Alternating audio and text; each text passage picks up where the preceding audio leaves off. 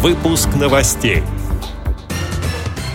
Правительство расширило список льготных товаров и услуг для организации инвалидов. В Татарстане активисты Всероссийского общества слепых провели встречу друзей. Члены Смоленской региональной организации ВОЗ посетили столицу России. Всероссийский фестиваль бардовской песни ВОЗ приглашает участников. Далее об этом подробнее в студии Дарья Ефремова. Здравствуйте.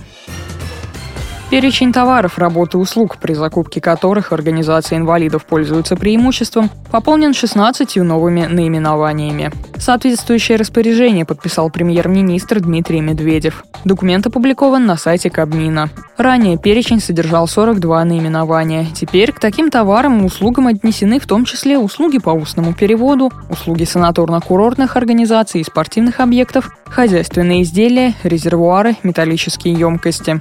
Необходимость расширения данного перечня возникла в связи с обращениями общественных организаций инвалидов Минтруд России и правительства, а также с учетом того, что эти предприятия освоили выпуск новых товаров и предоставление новых услуг. В Татарстане завершился четвертый молодежный слет инвалидов по зрению, получивший название «Встреча друзей». Мероприятия проходили в набережных Челнах. Кроме представителей татарской региональной организации ВОЗ, в нем участвовали активисты из Курска, Мариэл, Мордовии, Башкирии и Удмуртии. Всего 35 человек. Как рассказал директор слета председатель набережно-челнинской местной организации ВОЗ Андрей Челноков, цель встречи – привлечение молодежи в свои ряды и презентация новых проектов. В частности, на слете были представлены творческий квест по пению и ораторскому искусству, игры на сплочение.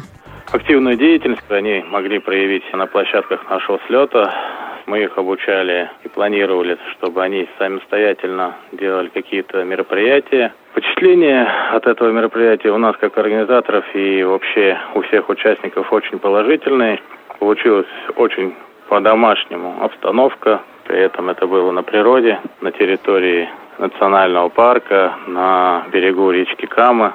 У нас отличились такие города, как Казань в большей степени – Отличился и Алиметьевск по организаторским способностям, то есть молодые люди, впервые приехавшись к нам, проявили себя очень интересно.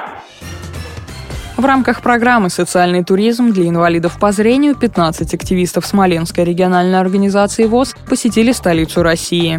Они побывали на обзорной экскурсии по Москве, поднялись на смотровую площадку Воробьевых гор. Все пять дней пребывания в столице были очень насыщенными. В частности, смоляне побывали на Манежной площади, в Центральном музее пограничных войск ФСБ России. Одним из самых увлекательных событий всей поездки стала речная прогулка на теплоходе по Москве-реке. Во время экскурсионного тура гости побывали в Музее истории городского освещения огней Москвы и храме Христа Спасителя. Группа посетила музей русской гармоники Альфреда Мирика и старый английский двор, сообщает пресс-служба ВОЗ.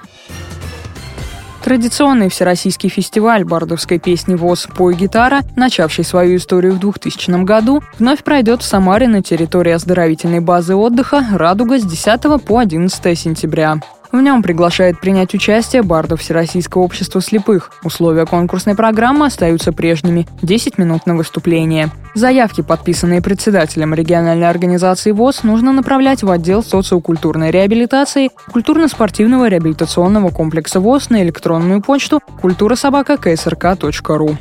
С этими и другими новостями вы можете познакомиться на сайте Радио ВОЗ. Мы будем рады рассказать о событиях в вашем регионе. Пишите нам по адресу новости собака ру. Всего доброго и до встречи.